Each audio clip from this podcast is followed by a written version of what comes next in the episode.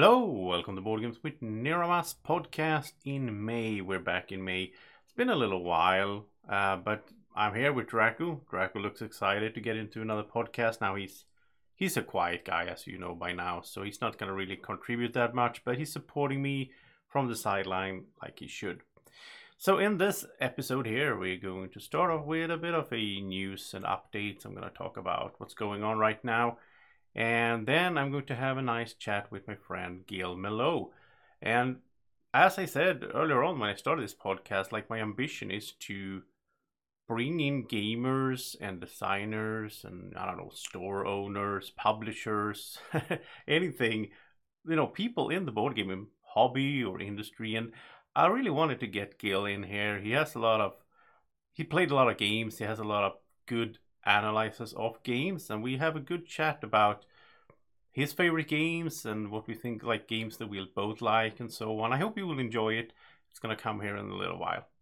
But first off, let's talk a little bit about what's happening here over on the west side of Sweden. So I just got my first shot for you know my first vaccine shot, and I'm very happy. You know, it's it's been really slow here. I have a lot of American friends and so on that already got both of their shots, you know, a while ago, even if they're younger than me.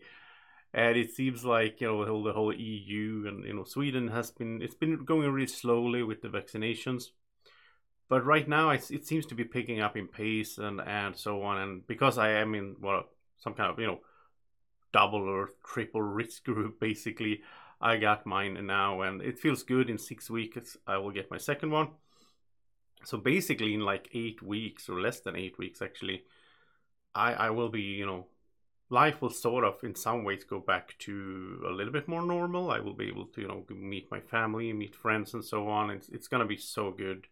Uh, we'll be able to get back to some work as well.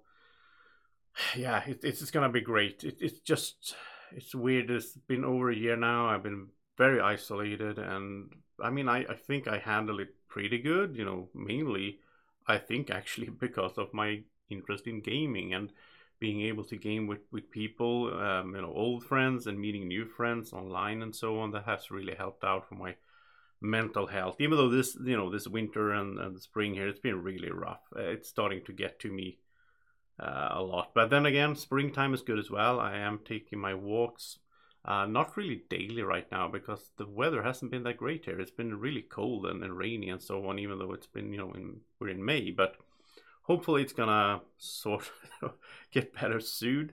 And I can I can take a walk even if it rains. It's just not as pleasant, basically. Back to gaming though. Speaking of gaming, I have recently here got a bunch of new games uh, arrived at my house some of them, uh, well, most of them are basically games that I'm going to film, so games from publishers and so on. Uh, a few games uh, have been games that I sort of looked forward to or been excited about. I will talk a little bit more about those later on as well. Uh, some of them are games that I really didn't expect to show up, really.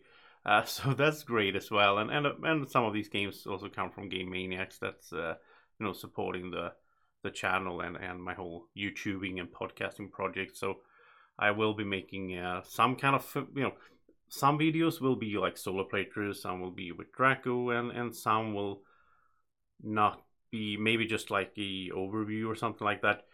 I will also in this podcast episode today, actually, I will introduce something new here. So after my chat with Gil, uh, I will go into a sort of review segment, so a new segment for the channel uh, I'm not going to do a Q&A this time. Haven't really gotten that many questions. So if you want to ask me questions and you want them to be in a future podcast, send me questions to bgwniramas at gmail.com.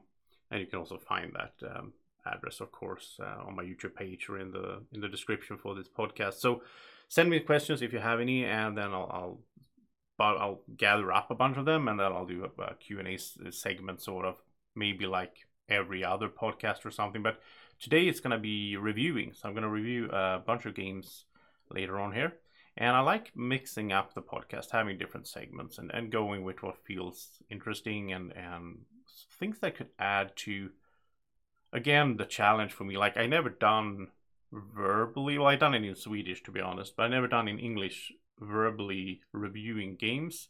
um, except for also having video, obviously, which makes it so much easier because I can show you things and so on. So just talking about games and explaining how they works in in just just using my voice, that's going to be interesting here in a little while. So welcome to uh, Gil. It's nice to have you here on the show. Maybe you want to start by just telling us a little bit about yourself. Who are you? Well, I'm I'm Gil. Yes, now I'm a board gamer. Uh, I uh, been on the board gaming hobby for quite a long time. I used to play board game when I was younger, but then uh, it was in the, I think 2000. I was doing an exchange program, and I was living with some German guys, and they brought a bunch of games from Germany. And uh, I think 2000 was the first time I played Settlers of Catan. Oh yeah, you started and, out uh, there. Yeah. Yeah, we play. I think it, soon after that, I played Tax and Turns.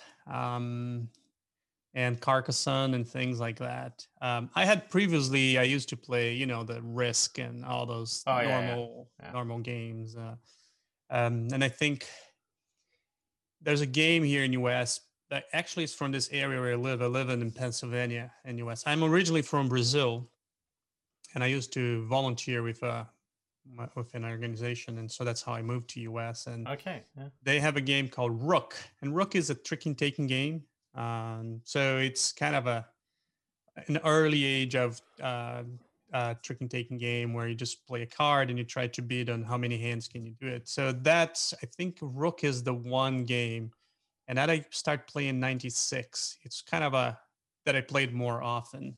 All right. But then in yeah. 2000, yeah, in 2000 is when I start playing a little more. And then my wife and I went to Germany, and then went to board game store, came home with a bunch of board games, and yeah, and it's the rest is history. I, that was a downtime. I mean, it wasn't as as I am right now. I think right, it's been about ten years that I'm on the the level that I'm like like uncontrollable buying games and playing games. Because I I know that you you have a lot of games, right? I well depends. I have probably more than most, but not as much as many people that I know. Yeah.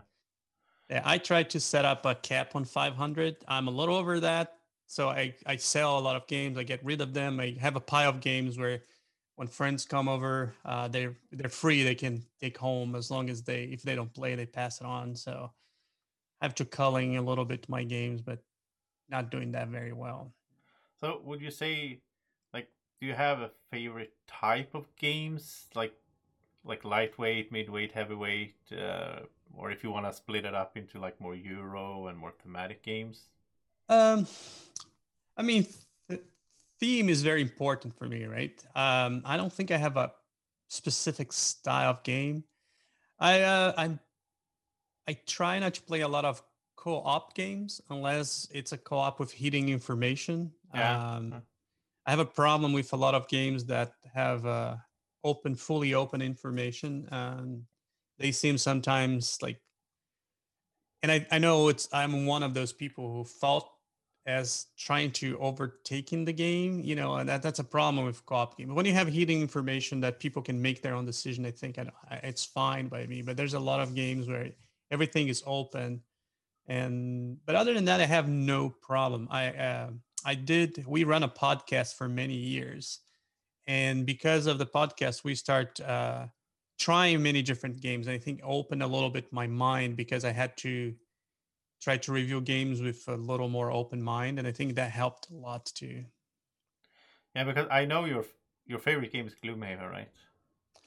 Uh, no, but it's on the top. Yeah, it's okay. in the top yeah. ten. Yeah, my so my favorite game right now. It's a game that has no f- future, but there is future. A Clank Legacy. It's, oh yeah. I think it's my favorite game of all times that I've played, and I think part of it is because I played with my daughter and a couple close friends and the whole experience was just one of the best thing that happened for me in all this years playing games. So I think right now uh, it, it's right on my mind because I played it last year, so it's still on my top.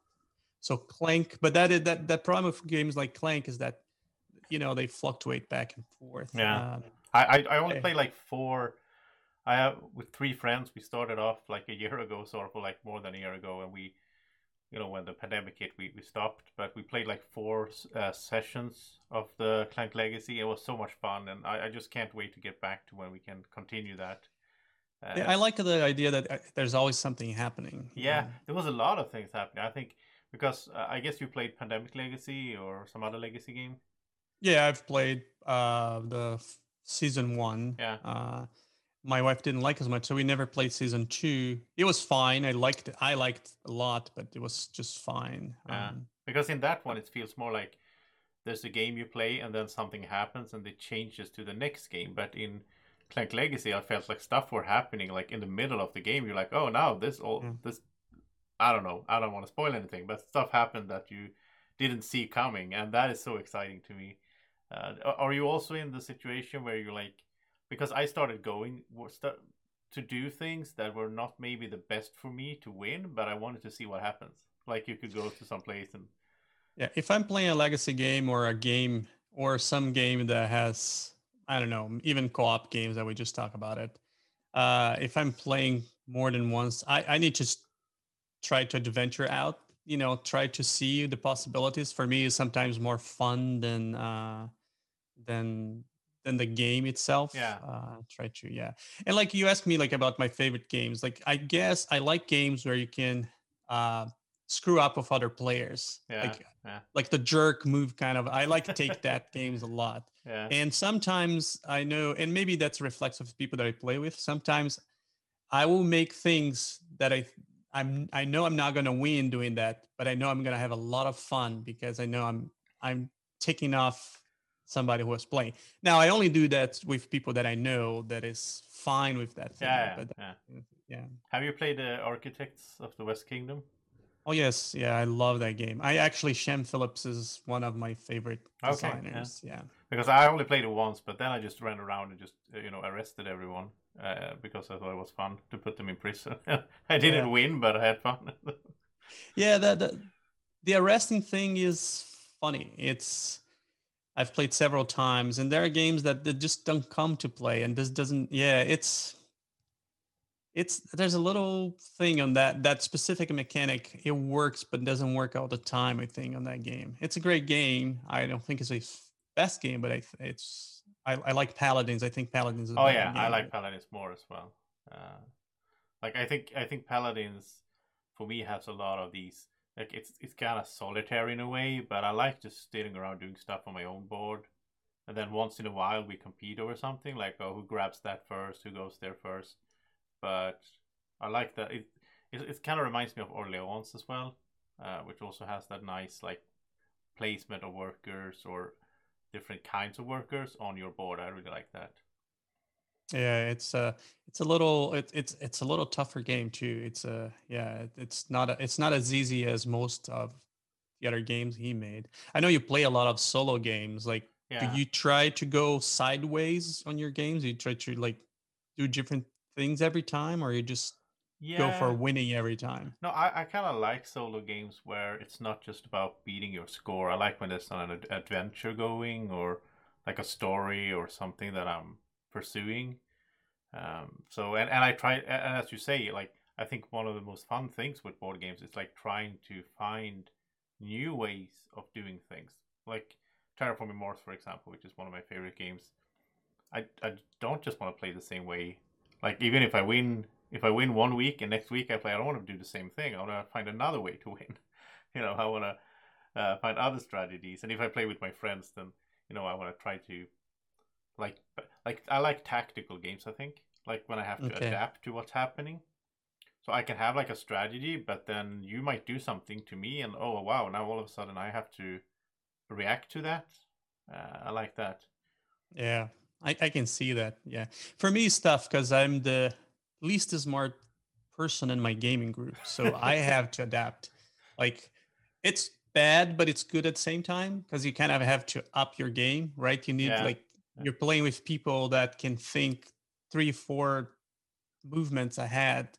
And sometimes for me, it's hard to get that that far in a lot of games. So eh, that has helped me to try to being better on playing games, but at the same time allows me. So I I, I know you know allows me to have more fun and just try different things. Since many times it's yeah it's And it's I not I I don't have a clear view of the end many many games. Yeah. there are games that I click right away for me, but there are games that I have to play several times before I know what to do. And I mean, a lot of times when we, I mean, since we play werewolf together and so on, uh, we we're on Zoom and we have our cameras, and I've seen all uh, a lot of your cool. Uh, you're doing a lot of 3D printing, right? So I've seen cool stuff for. I do, yeah, I, yeah. I uh, I do mostly pieces for games. Like I try to, uh, you know, I know miniature shouldn't make you, you, you know, you like or dislike a game. Oh but, yeah, I, am into that. yeah, but I like to add. I like I, you know, printing little things. Uh, nobody can see this, but I I have like uh, the Western Legend. I printed little cows to be oh, the markers yeah. and stuff like that. So just little things. I, I think the the whole pandemic thing, being home and not being able to play, yeah. the 3D printing, uh, it was an alternative way for me to keep involved myself with my games. You know, rearranging them, moving shelves. I, I don't know. I was just finding projects that I could touch my games because I'm not as big of a solo game as you are. I have I, I, I don't think I like my own company. I don't know. It's just I have a rough time playing solo games. Yeah, yeah. I get bored to my. For me, know, it's a very like it goes up and down. Like I have, like right now, I haven't played anything solo for a while, really, because because like I, I need to. I like I like to dive into like Tainted Grail or Gloomhaven or something. I like to like dive into the campaign and just play, play, play, play, play. But then when I haven't played in a while, it's hard to get back. Like then you know, mm-hmm setting everything up, remembering the rules. Um, you know, so yeah, I'm lucky because my 13 year old is it's as smart as it comes. Yeah. Uh, and uh, so we play a lot of games together. Um, my wife does play once in a while. My wife, she learned like 12 games and she said, That's it for me. I don't want to, let's always play those 12 games. And so we always, which is not bad. I, I understand because I, I probably have to read, to reread most rules from my games every time. Like we're gonna play, so we're gonna have our first game night tonight, and we're playing Lisboa. Oh. And I have to read the whole rules again because I I could yeah I I would not be able to teach that game by just remember. Yeah, that's a heavy game, right? I haven't played it, but I I would like to try it one. You know, it looks interesting, but I'm also a little bit scared of the Vital Lacerda games because there's so much going on. So yeah, I think the problem with Vital Lacerda is depend how good you are f- with reading rule books. Like I hate to read rule yeah. books, like, so I have to force myself. And so, if you're like me, it's nice to have somebody who will teach you the game. Uh, unfortunately, this time I'm the one teaching the game. Uh, but yeah, I th- it's nice to have somebody who already played the game because y- y- you f- most likely not gonna remember everything on the first time you play. Um, yeah, one of my like, so you were asking my favorite games, like On Mars, which is Vital Lacerda game. That's my oh. my number three best game of all time. So I complain about his game being heavy, but I love all his game at the same time. So it's uh, yeah, I just I just think that the way he can make mechanics work together, it is so much stuff it shouldn't work, and it's and it does. So it's yeah. So how, what have you been playing lately? Have you played anything so, new that you can recommend? Yeah, I played Hallertau Oh yeah, uh, yeah. really good game. I think it's uh, what the, the, the designer name just. Uh, oh, it's Uwe Rosenberg. U- Uwe Rosenberg. Yeah, I think it's one of my the my favorite games from him because oh, of the okay. simplicity of the game. Yeah. Uh, I just think it's simple enough, but it's uh, difficult enough. Like you know, you know what I mean. There's a, a nice balance. Yeah, there. yeah. There's a lot of yeah. thinking. I like that he streamlined. Like you don't need to feed your people, but you sort of do because you need to like spend resources every round. Yeah, yeah, because yeah, because the way the mechanic works, uh, it's nice because you have to, you know, you have to make sure that you're you're moving your warehouse, your stone, and you you're going around, and, and, and you still have your sheep and your stuff. Uh, you know, the the, the, the typical stuff, but. Yeah the mechanics are a little different. I really like the way that, that, that he played that game. I think there's very little downtime too in that game, which is which was great for me. Um, have you played it on on three, four players or? We played four. Oh, okay. I haven't played. Uh, I only played once, uh, so I need to play it again. It's just that I, I, it's normally I I can't tell if I like a game on the first play, but that game I can tell that I'm going to enjoy playing yeah. more and more. And it's funny because I didn't buy it although I have I buy everything from him, but I didn't buy this time because it it just I just thought, oh, another game with the same mechanic, and it's not. So now I regret. So I, yeah, but I have a couple friends that have it, so I'll be able to play. I also play uh, Glass Road, uh, which oh, yeah. is yeah. really good game. It's an old game that's gonna have a reprint now. Okay. Yeah. Um, yeah. Yeah, I think I like the card mechanic in that one. Like the whole, Mhm. like I'm guessing what you're choosing, and then I might, if I guess right, then I get an extra action basically. I think Yeah, that's that cool. is very interesting. Yeah, I, I, I that's I think that's my favorite part of the game. Uh, trying to figure out what you're going to do. You know, you, uh, if you're a mason or if you're, uh, you know, you any different kinds of workers. Yeah. My mind now, but like then you play, I can follow. You know, I, I I have to try to get both of my actions or try to follow one of your action. I think it's good. I don't think is like I know the game like I was I was hunting for the game for a while and I didn't buy it because like people were asking a hundred and some dollars for the Oh, wow. And I'm glad I never pulled the trigger on that because it's a really good game, but I don't think it's a hundred dollar game. you No. know? No, I didn't know that. I mean, a reprint is cool because I like the. The only thing with that game that I have a hard time with is like getting my mind around the whole thing with like if the wheel. So if I spend something, then the wheel turns, and then all of a sudden, like it, it's hard to get. Yeah, I- for me. I haven't played analog. I played it on on uh, Tabletopia, and I keep forgetting to like as soon as you use a uh, a resource to spin the wheel. Yeah, So all the, the- yeah, and I keep forgetting that, and I keep getting yelled, "Oh, move your spin, you know, spin your wheel, spin your wheel." Yeah, I, I I appreciate Tabletopia, but there's there's some games that you need to see what other players are doing, and I have hard time to doing that on on electronic gaming. Yeah, I, I have a hard time with like uh, Tabletopia and Tabletop Simulator because it feels like I'm. It feels like a. I don't know. I like Board Game Arena because then it's automated. Like I can't do anything wrong. Like the the, the game will keep track of everything for me. So uh, ha- have you played any Board Game Arena? I, I have. I it's been a while. Last year, on the beginning of the pandemic, uh, I played a few games. Uh, I I'm trying to remember. I think I played Maracaibo. Uh, It's been a while. It's been a year, yeah. uh, almost a year. So in the beginning, like I was excited, like you know, and then I just dwindled down. And then we got into playing werewolves every night. Yes, Yeah. Took it over a little bit. Yeah. I played I played Lost Ruins of Arnak on on Board Game Arena, uh, and I really like that game. Uh, I've heard is really good. I played I played Dune uh, Imperium, and I heard the mechanics are similar. But Yeah. uh, my friend uh, play, that has played both said that the Arnak's a little better because of the the, the the flow of the game's a little better. Okay. Yeah, I I like the. It's interesting because the game has a lot of like thematic, like it's a Euro game, but with like some deck building and so on. But it has a lot of thematic connections. So like what you're doing in the game, and the way the mechanics work, it, it makes sense. I like that when when I play a Euro game and I can. It also helps you know remembering rules and so on because it makes sense. Like, yeah, well, if you do this, then like one one thing in that game is that you go like deeper and deeper into the uh, island or into whatever it is you're exploring. So every round you get less items available, but you get more artifacts available. So you're like finding stuff on the island basically. Uh, and, and I like when they do that things in games. Uh, there's, there's a lot of, I think these days, a lot of good Euro thematic Euros. Like uh, they, it's like feel feels a lot like a mix. A lot of times, like Gloomhaven is that as well. Like this Euro mechanic, but this adventure and story, and I like when they mix those uh, categories. Yeah. Yeah, I love Gloomhaven. I think that I think there is a reason.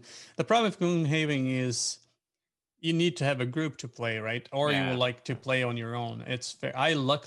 I, I I I was lucky that I had a few friends that we took a day of the week to play and keep going. And uh, that we were talking about 3D. That's when I printed all the monsters, all the Yeah. I print everything from Gloomhaven. We're still halfway into the campaign, uh, and we have so much fun. Um, and and I agree with you. It's just the right mechanic, with doing the right thing. Um, I'm surprising Gloomhaven is always on the top because I I wonder if there's that many people that have group that can play that game together, or is a lot of influence. Yeah. I'm not beating the game. I think like it's my number four game of all times, right? So I think the game is amazing. I'm just so surprised that there's that many people playing. I the wonder how many people in the world have completed the game. Uh, I don't think it's a lot. No, but, it can't uh, be. Yeah. Yeah.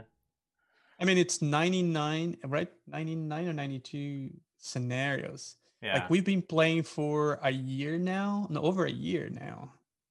Yeah, more than a year. This this pandemic has been so long now, but yeah, and we're we're like just a little after halfway. And uh, unless you play several scenarios every time you get together, it, that's Yeah. tough. Have you played the Jaws of the Lion? Yes, I'm playing that with my daughter. Yeah.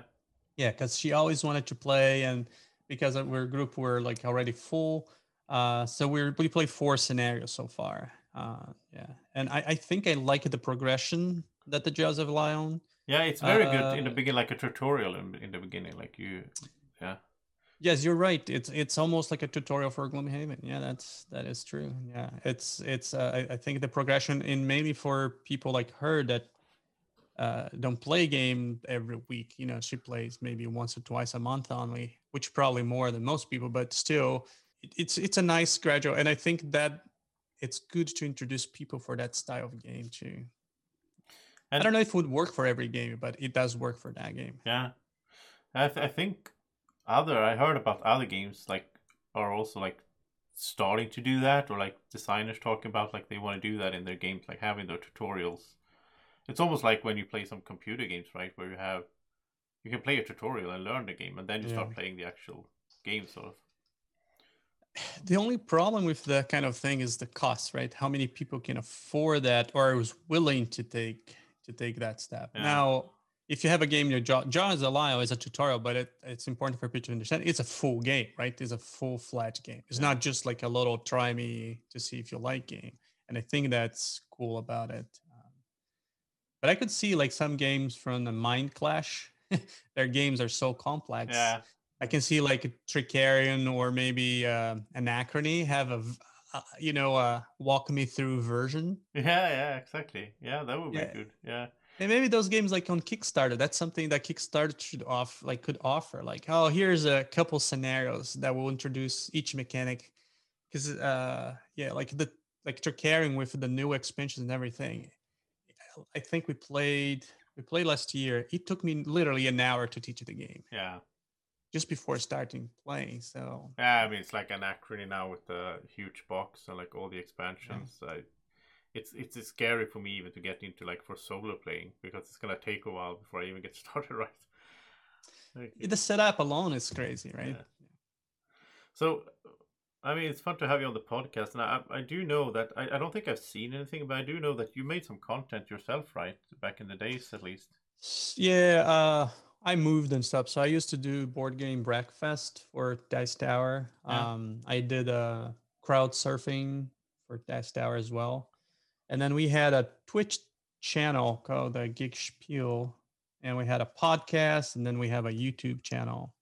Um, so yeah, so I did content for about for two years. Okay. Yeah. And then yeah, then uh yeah, then I changed position on my jobs and I you know, I decided to take a couple of months off and the couple of months became Yeah, yeah, almost yeah. year now. So I um I'm actually finishing my little room. I'm gonna have a studio. So I'm, my plans is to slowly start making videos again. Uh probably the first thing I'm gonna do is for uh board game breakfast at Yeah, Dice cool, Tower yeah. again. And then yeah, podcast, I don't know. There's you know, there's a lot of content out there. Yeah. Um and I, I I can't figure out. I, I like this that you're doing here. Uh, it's something different uh, that you know normally people just talk about games and reviews and stuff, which is fine too. I just don't know yet what could I add to the podcast world, and then maybe it's late to the game. I think when we started, if we had continuous right Oh, now, Yeah. I think would be different. Like we would have built up that thing. But right now, like there's so many solid, uh, you know, Secret, Secret Cabal, dice and uh, taking dice, rolling dice and taking names, and um, Blue Peg, Pink Peg. There's a lot of good content out there. Yeah. So I, I think I think the future is either do some different on YouTube or find uh, Twitch. I think the Twitch channel is a good vehicle to interact live with people. Yeah, I really like the idea. Like, I have a Twitch channel, but I don't really use it to be honest. But like, because I, I like the idea of Twitch to have the like streaming and have the direct contact with the viewers and all that. But it's it's such a it's such a complex platform in a way because you can modify like your page in like a 1000 mm-hmm. different ways and have like these like robots and add-ons and all that stuff yeah you have to have a proposal like what, what we did we did a lot of kickstarter so we would have the designer playing the game with us that's ah, okay. how yeah. and uh and i remember like uh, we i i played escape plan with Vital Lacerda, and I like to tell people I beat Vital Lacerda on his own game. That's great. no, that's sad. He was being interviewed, right? He was like he was while playing the game, asking, answering questions. Oh yeah, so it's yeah, not yeah. fair. But I, am gonna take the credit anyway. you should. So that kind of thing we did. So it's so that's what I'm saying. There's so many people creating content right now that it's harder to figure out what could I bring to the table that is different. Um, yeah. yeah. Yeah, I mean, I'm thinking about that myself. I've been doing this for a few years now, but like uh, once in a while, I'm thinking like, how can I renew what I'm doing, like find new things to do so that you know keep it fresh. Um, it, it's easy to just get stuck in the same like doing the same thing over and over that you're used to. Yeah, but you have like you you live in a different country. You have a niche on your country as well. Uh, yeah. It's just that here in US, everything is done in such a large scale that's so hard to follow. I don't think there's a lot of people that play solo like you did, and there's not as many. I think there's an increasing of more people playing solo during this pandemic. But yeah, naturally. I mean, you know, if you can't play with your game group, and yeah, I mean, I used to have friends coming over as well, and we did some videos together. But I mean, now it's it's just solo basically. I, I mean, I simulate. I play with Draco, so now I simulate two player. But did you and Draco play anything good recently? No, not really. I mean, I have a lot of games like in a pile basically uh, that I should play or like I want to play and I want to film and so on but I've been kind of low energy lately and you know now spring is coming here in Sweden you know it's it's kind of rough during the winter here uh, you know, it's hard to find energy when it's you can't go outside and it's dark all the time. So. I thought it was winter eight months out, out of the year in Sweden. Well, almost, yeah. I mean, now it's like today it's been sunny weather and so on, but it's it's it's like from now basically maybe to September it's okay, uh, and then uh, you know it's it's uh, I mean how's how's the you have snow as well, right? In your part, we do, yeah. We did we did have a little more snow this year than other years. Um, but it's we winters haven't been harsh here in Pennsylvania. It's been we've been spoiled the last five years. Here's weird, like either you have very little or it's just dumps everything on you. Yeah. But yeah, the last five years was pretty mild. This was the first year we had like a really harsh winter with a lot of snow, which is yeah, which is fine. I mean, my driveway is not that long, so yeah. Well, you know, thank you, thanks so much, Gil, for coming on and oh, no just problem. having a chat. I mean, we you know we've been talking about it for a while. Like you know, we, we play Werewolf together, and you know we like to talk about games, and and you know at some point we could play something together as well. Uh, you know, if we oh, could yeah. do something online or. I mean, you already been in a bunch of my videos, right, from the werewolves. So. yes, that's true. Yeah, I, I, you know, it's funny because I, if you had asked me before, like last year or the year before last year, I would tell you that I hate games like Werewolf. I'm yeah, not a. Yeah. Uh, I I don't I don't I don't dislike social deduction game. I do like them. I just never enjoy Werewolf as much. Yeah, just all of a sudden start playing and I just love it. And I think I think for me, Werewolf was a game that is ideal for uh, platforms like Zoom, right? Because yeah, I think yeah. it actually works better on Zoom than works on live, and I think that's why I like it. I think I, I don't, I'm probably not gonna play much uh, live with people. Uh, I don't like the whole move your hands, you know, tuck in your elbow kind yeah, of thing. Uh, yeah, I, I think Zoom stops all that. You can send the private messages. Everything can be done very smoothly if you, I mean, especially because I don't, I used to say that I didn't like games where were uh, player elimination, right? But mm-hmm. you know, when I can turn off my camera and I can watch the other ones, I can do some other stuff on the side. Then it's it's it's fun.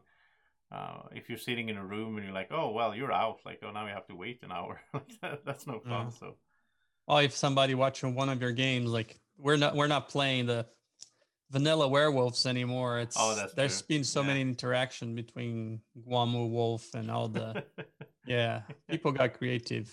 Uh, Yeah. There's you and a couple other people that really kept that going. Um, Yeah, I, I like that. It keeps it fresh. Like, and I, these days the different moderators have their own style also. Like the the carnival that Adam has, and you know, it's it's cool with the whole uh, different styles. And I think there's like always ways to like expand, like find new ways to do things, and it keeps it keeps it interesting. So, well, oh, I do appreciate it. Thank you very much for hosting all the games. Yeah, yeah. I mean, hopefully we can uh, get get together in some kind of um, board game play in the future. Uh, Almost definitely. Yeah. at some point when this pandemic is over, I do want to visit uh, US. Uh, you know, Gen Con or or uh, any of Oh those. yeah. You know. There's space on my house. Um, I know Origins, which is in, Oh, yeah. uh, and both Origins and Gen Con, I think is going to happen. Uh, I was actually looking for a hotel. I'm not sure yet if I'm going uh, or if my wife will let me go because this whole pandemic. But yeah. hopefully, will be things will be better by October. And I'm really was hoping to be able to to go to Origins, which is one of my favorite. And PAX Unplug is just 45 minutes from Oh, my cool. house. So Yeah. anytime you come down, you have a place to stay. Thank you so much, Gil. And No uh, problem. Thank you. thank you for listening. And uh, now let's head over to the next segment of the show. All right, so yeah, that was a nice chat I had there with Gil. I hope you enjoyed listening in on our thoughts and you know just basically a chat, just a relaxed chat, which is how I like to do it. Uh, no matter what my guest is, you know, I'm having one guest each episode, even if it's like a famous designer or one of my gaming friends. Uh, like in this case, I like just having a relaxed chat and just not too much of an interview or like a, a scripted thing. I, I like the relaxed mod- model of it. So let's uh, go into some reviewing. So I'm gonna do five games today. So I'm gonna talk about five games and go through them one by one here and tell you what I think about them. It's games that I played recently. And the first one here is Praga Caput Regni. So Praga Caput Regni is a game from uh, Delicious Games and designer Vladimír Suchý. And for me, at least, he's most famous uh, for the Underwater Cities, which I think you know such a good game. Really like Underwater Cities. So I had high hopes for that. Was I mean, Praga Regni was their big release from 2020. Came out at Essen Spiel Digital, and I got my copy. You know, I don't know a while ago, and I played it with Draco. It's a it's a Euro game where there's a lot of things going on. There's a lot of moving parts. You're basically building up uh, the city of pra- Praga, uh, it's, it's kind of a medieval style. I think it takes place in the medieval times. It's these like building buildings. You can upgrade your actions, and then the main part of the game is an action selection where there's a wheel that you actually spin, which I always like that kind of stuff in games when you physically can move some components of the game and like I think that's pretty cool. And then you have even have like a little some 3D pieces in cardboard, so you build up a little bridge, and you you know the I think it's called the Charles Bridge. It's very famous in in Prague. And you also have like a 3D little I don't know what like a little castle or like steps basically that you can climb with a token to get more points and so on and benefits as you play the game. And in the game you have a board of actions. So there's six actions in the game and you take a tile from this wheel and then you use one of the two there's two different actions you use one of those actions and you have your like little board on your own with six actions on it and if like depending on if you have upgraded those actions you will the actions will become better and better as you go.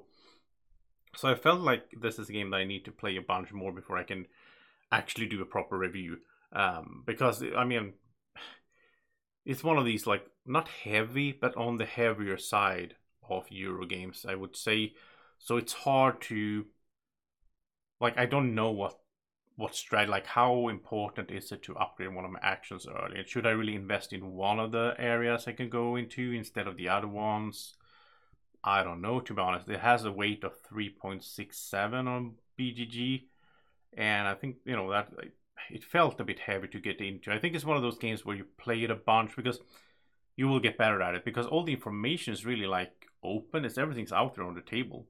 So you can well you have like a, a little bit of a random element in the case that the buildings will come up will be drawn from a stack uh, and the upgrade tiles so that you know when they come out could be different but for me it's not really my type of game i would say these days because it's i don't really play unless i really really get stuck in a game i don't play a game like 10 times in a short amount of time i think you need to do that with this one to really get into the best ways to play it and like try different strategies. And I, I I'm I'm not that big of a fan of games that have all this like open information, and then it's like you can basically sit there and look at it and make like a perfect strategy. I'm more and more getting into these like liking tactical games. Well, I, I mean, I guess uh, you know everything from Keyforge, Terraforming Mars, uh, for that matter. There's a bunch of games that are more tactical. Things happen. There's randomness. You draw cards random, or you roll a die. Things happen randomly, and then you have to adapt to that as you go. I feel like in this Praga Caput Regni game is more of a strategy game where you make your strategy from the start. Uh, there's a little bit of randomness. There's a little bit of interaction depending on what your opponents do. They might take a spot, like build a building on a spot that you wanted to build in.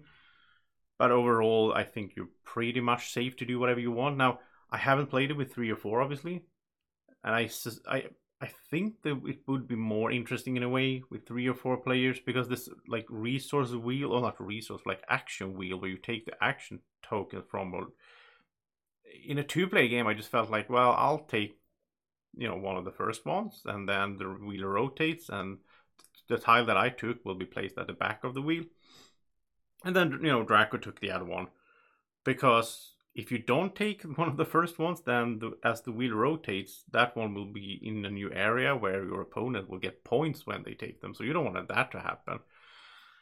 I don't know. Maybe I, I think it's a cool idea, but again, I think it might be more suited for a higher player count. I will say I like the components though, and I thought it was really cool with this wheel as well because it, in the wheel there's a little spot for a wooden cube, and as you rotate the wheel after, a full lap, the cube will fall down a little hole, and that indicates that you've done done a full lap, and then you do like three, I think it is, before the game's end. And that was just a cool little thing they did there with the components. I like when they do innovative stuff with cardboard and whatever. Like there's so much you can do that actually adds to the feeling of the game and, and the, you know keeping track of things in the game.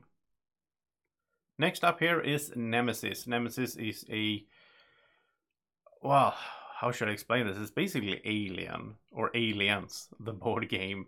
This is from Awaken Realms. I think this was one of their first. This is from 2018. I think it was one of their first really huge Kickstarters that they did. Uh, you know, it has cool miniatures. It's a cooperative or semi-cooperative. You can play it in different ways, uh, or solo game uh, where you're on a ship. Basically, you're waking up out of hypersleep, and then you need to make sure that the ship is going to Earth if that's what you want, or uh, then you need the engines to work, or you can try to abandon the ship by one of these escape pods. But you also have some thing you need to do before that. You might need to find like an alien egg and analyze it before you leave. Uh, really cool game. I, I this one I really enjoyed, and I felt a little bit like the the mechanics of the game are very much like like action point allowance. So you have a, a few action points basically you can do each turn or, or basically on your turn, but then at some point you will need to pass because you, playing actions like moving around or, or doing actions need that costs you cards. You have cards in your hand, you have a little deck basically, and then you need to spend a card to do the actions, but then you might want to spend a card to do the effect of the cards as well at some point. So there's like a, you know, it's always like, oh, do I want to keep this card because I might need to um, repair something later on, but then I might I need to spend a card to move. And as you move around the ship, you will make noise, and the noise will attract the aliens, and they will show up if you make too much noise. And that was a really cool, uh, exciting part of the game. And I must say, I mean, this is like really totally opposite of the one I talked earlier about with the Praga. Like that's really like sort of dry, uh, you know, euro. In this one, it has the same weight, basically 3.35. uh, but instead it's more of a thematic cooperative game. And I will say, I, I will never play this game as a semi co op. You could have it so you have like secret missions, so one of the players might be a trader. I don't mind social deduction in that sense, like trader games, if it's shorter, smaller games, like, you know, Werewolf or whatever. Um, not that short, but you know what I mean. In this one though, or like it's the same like Mansions of Madness. In Mansions of Madness second edition, I even pulled out those cards that make it so that you sit there for three hours, you work together, you're trying to solve it, you're trying to reach the goal. And then, whoa, all of a sudden, because I went insane in that game, I turn into a trader. I, I don't like that. Um, in Nemesis, I guess you would know from the start that you're a trader. But yeah, I, I still don't like that in this kind of game. I like that we work together and the optimization, like always like okay so I, I could go into this room. That would be good because i need to go there to do something or i need to like trying to pick up an item. But that will make noise and the noise might attract aliens. Am i ready to fight an alien?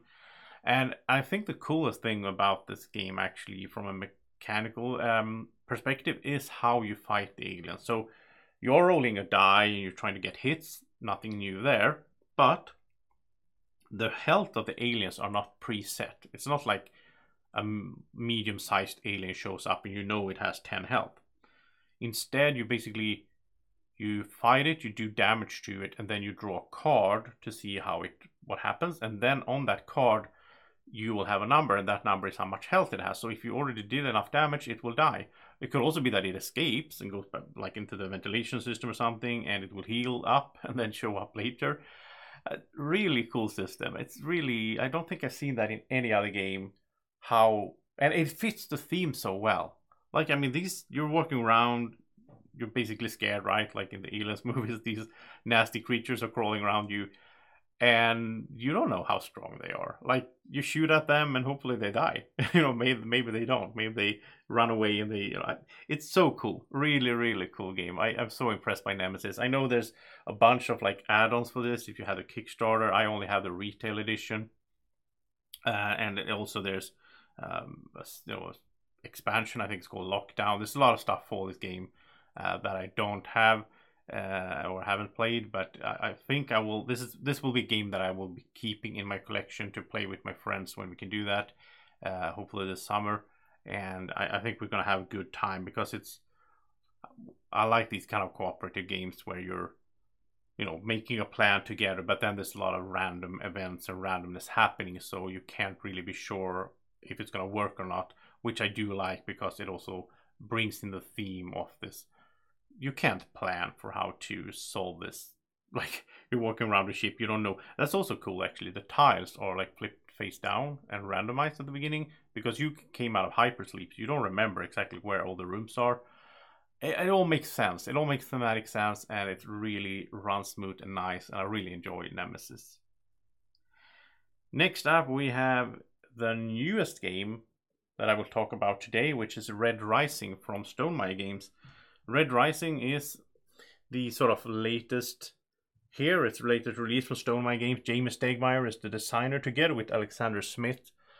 And from you know reading the rulebook and also you know if you listen to the the last episode of the podcast, I did talk to Jamey. Uh, there we had a chat and we talked about Red Rising and you know how he wanted to make this game for a long while. He really likes the Red Rising universe and the, from the books and everything. And I haven't read the books. Uh, I think I will at some point. Um, I use mostly a uh, audiobook service, and listen to books while I'm walking and so on. And they have them only in English. I, I don't mind reading English, and I don't mind watching movies or TV where they speak English, obviously and I don't mind speaking English or whatever. But I, I have something. It's it's a bit hard for me to listen to an audiobook in English. I prefer to do it in Swedish if the translation is good and, and everything like that, because it's a. I I think it's easier for me to disconnect uh, and start thinking about something else uh, and feel like I'm not really following along with the story. So I might get into the Red Rising books. I hope so at some point. But anyway, the game is a card game with some interesting twists. Basically, you start off with a hand of, of five cards. You on your turn you play a card to one of four stacks of cards or like rows of cards, and then whatever the card, if the card has a deployability, then you do that deployability, and then you pick up a card from another, like one of the three rows that you didn't place in. It's actually like locations, I think it's called. And then you will get a benefit depending on which place you're pulling the new card from. So then you will have five cards again in hand. But then there's ways to get more cards. There's ways to get less cards. You can there's a little bit of take that. You can steal stuff from your your opponents, but I played it solo and I played it with Draco so far. I really look forward to playing this with all four players with my friends. It's gonna be interesting to see how it changes up. I felt a little bit on two players that the card rotation wasn't that great. Like the felt like we were using the same cards over and over in some way. You can pull cards ran like face down from the deck as well, but I don't know. I I wasn't disappointed, but at the same time, I wasn't as excited as I thought I would be so far. I think the solo is okay, but I think this game is better with more players. I, I expect it to be, and I look forward to do, playing it with more players. So take it for what it is. It's mainly a first impression here, more than a review in a sense. Uh, but I, yeah, I mean, I enjoy it, and it's, it's really nice. It's the collector's edition that I have. It's really nice components, like metal cubes, which is awesome, like metal tokens, everything, really cool. And the cards are like foiled with the gold cards, so they're like shining a little bit. Really nice stuff. Really like the feel of the game, I would say. But I think it's one of those games again that you I need to play it a lot before I really get into it because I don't know if all the cards are unique, but there's a lot of cards. There's like I don't know, 150 cards, something like that. And they all have like different effects on the deployability. And then the the other big thing with the game is that when the game ends, which is not a preset amount of rounds, is instead when people reach a certain goal, they do certain things in the game that will trigger the game end.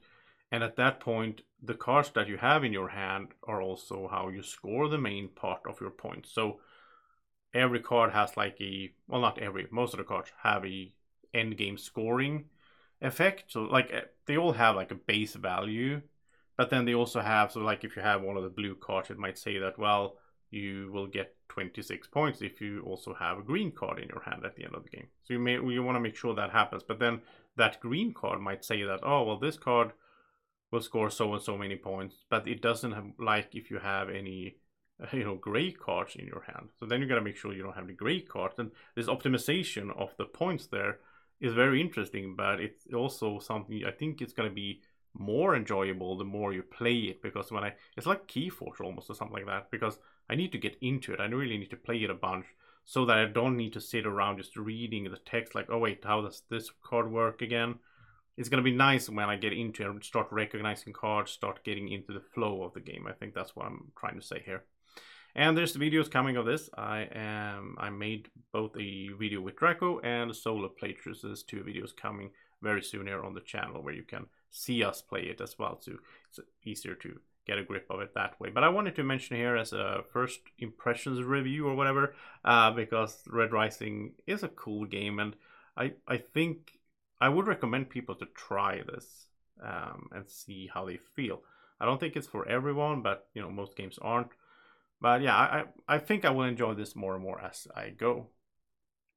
And then let's head over to a game that I played a lot lately um, on Board Game Arena. I have the actual physical game as well. It's Lost Ruins of Arnak. So, well, first of all, it's from uh, Czech Games Edition.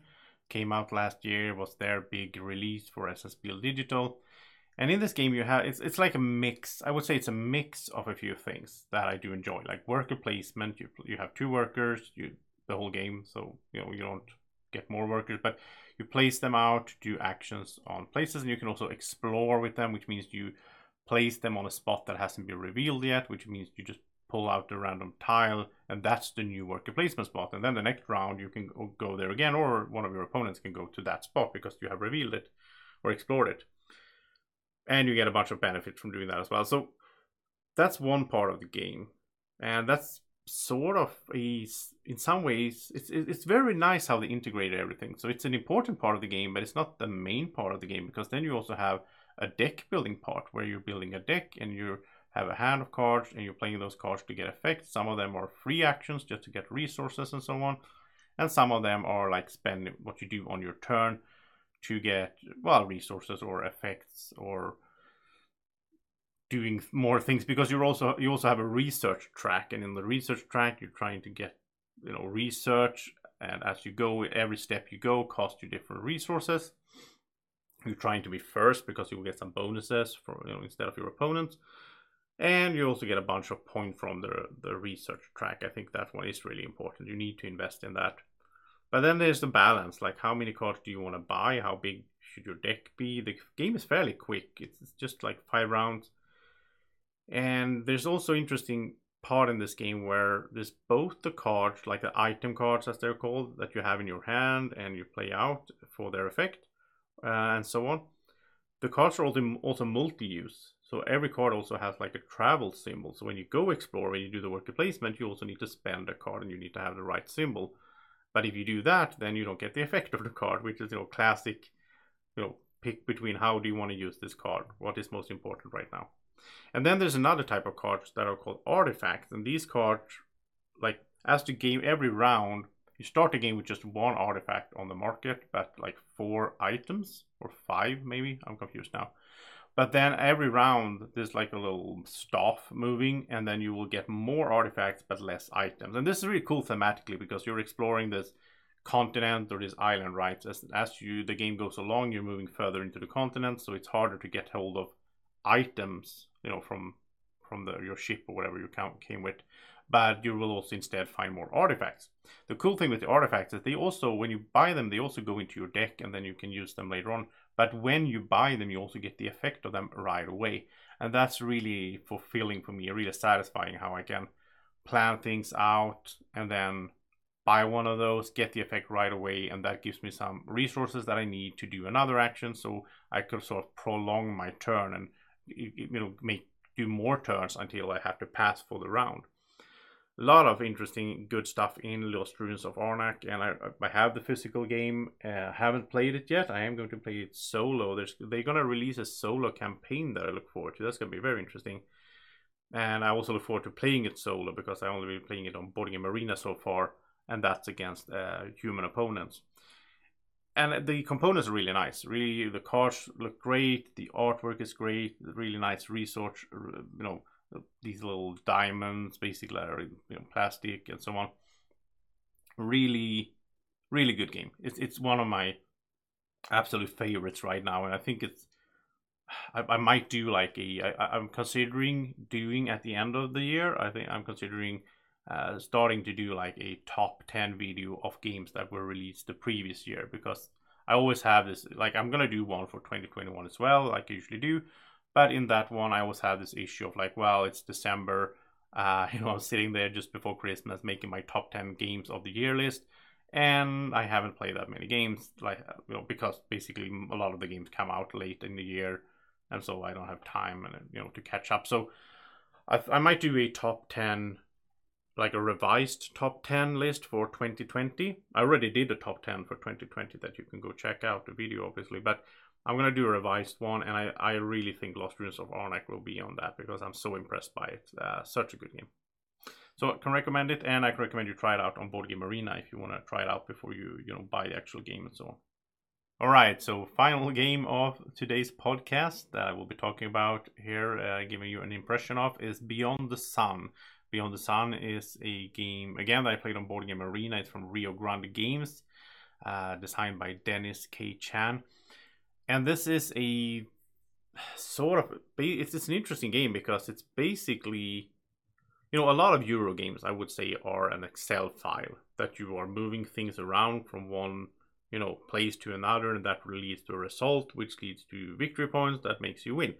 And that sounds really boring but then you know you put a theme on that and you have interesting mechanics and then all of a sudden you have an interesting game but in beyond the sun it's almost like you can see the excel file in the background because it's so it's so mechanical in the way you play it it's it's, it's basically abstract i mean there's like this space theme and yeah it it could have been something else, I guess. I don't know. Tech, it, it's a tech tree game, which is something I really like. I always like tech trees all the way back from when I, you know, leveled up my characters in Diablo or whatever.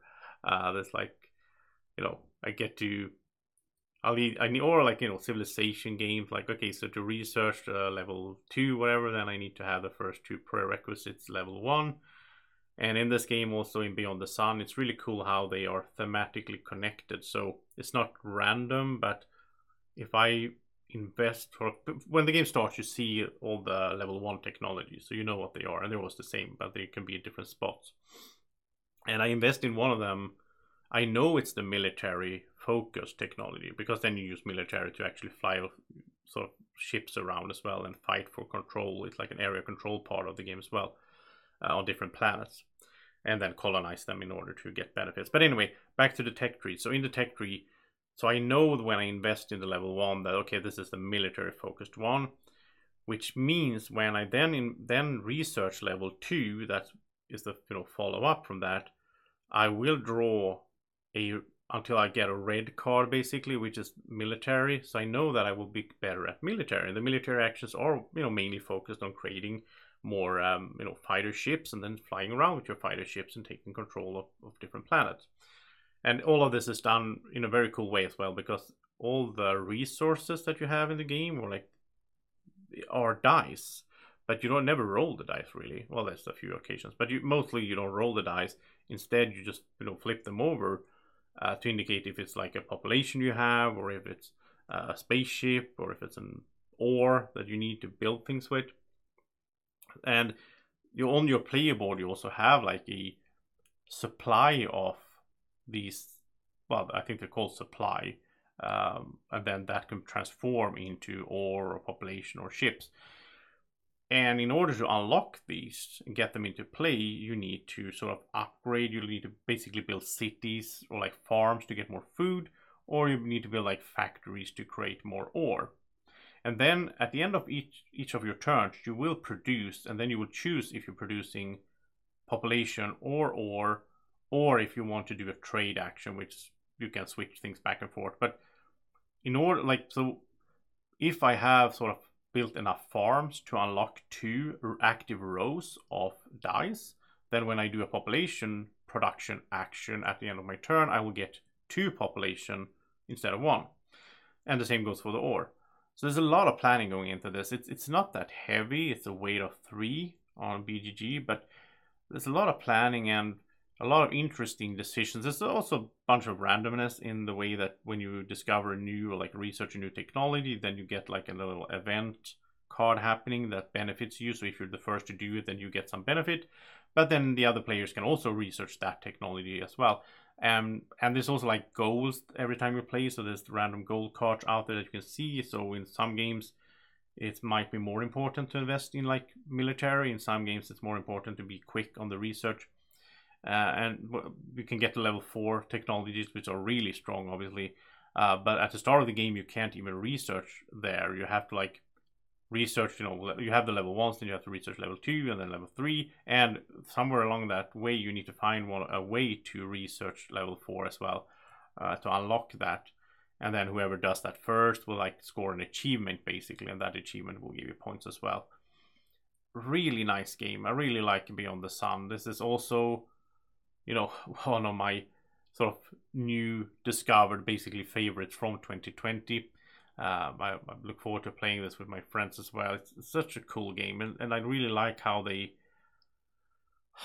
It's like a tech tree, it's like an Excel file, but and they put on a theme, and I don't really mind. Like a lot of times, I want thematic games. I want the actual games to feel thematic, and I mean, there's some theme in the sense that what you're doing makes sense from a space exploration research perspective but I don't really mind that there's not that much theme because the what I'm doing in the game is so much fun and I, I really enjoy how my mind works when I play this game. It, it's, I think weight three and you know like a little bit of a thematic Euro like you know slap on a theme or whatever.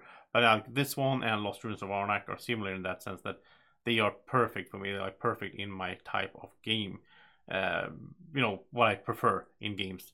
So yeah, really enjoy Beyond the Sun. Again, can recommend you to try it out on Board Game Arena if you're curious.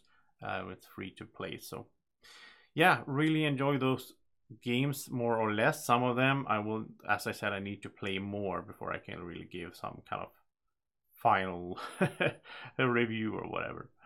All right. Hope you enjoyed the segment. This is new for me, trying this out to just you know vocally review or give first impressions of games. I used to do my first impressions vlog basically every month, but since you know I, now I'm thinking that the podcast will sort of take over that part um, because I felt like there were a lot of work, a lot of hours to put down into those videos because I put like rolling video in the background of the game I was talking about, and then myself and the green screen and everything. It was a lot of work with those videos, and I think you know basically I can do the same thing or get you give you most of the same content just by talking about them. Of course, you don't see the videos, but you can always go, you know, check out if, if I talk about the game that you found find interesting.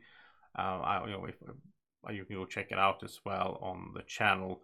Uh, and I should say, speaking of that, I should say that um, Praga Caput Regni I haven't filmed. It was really hard to film because it was so huge and how it, the game worked. It was really tricky for me.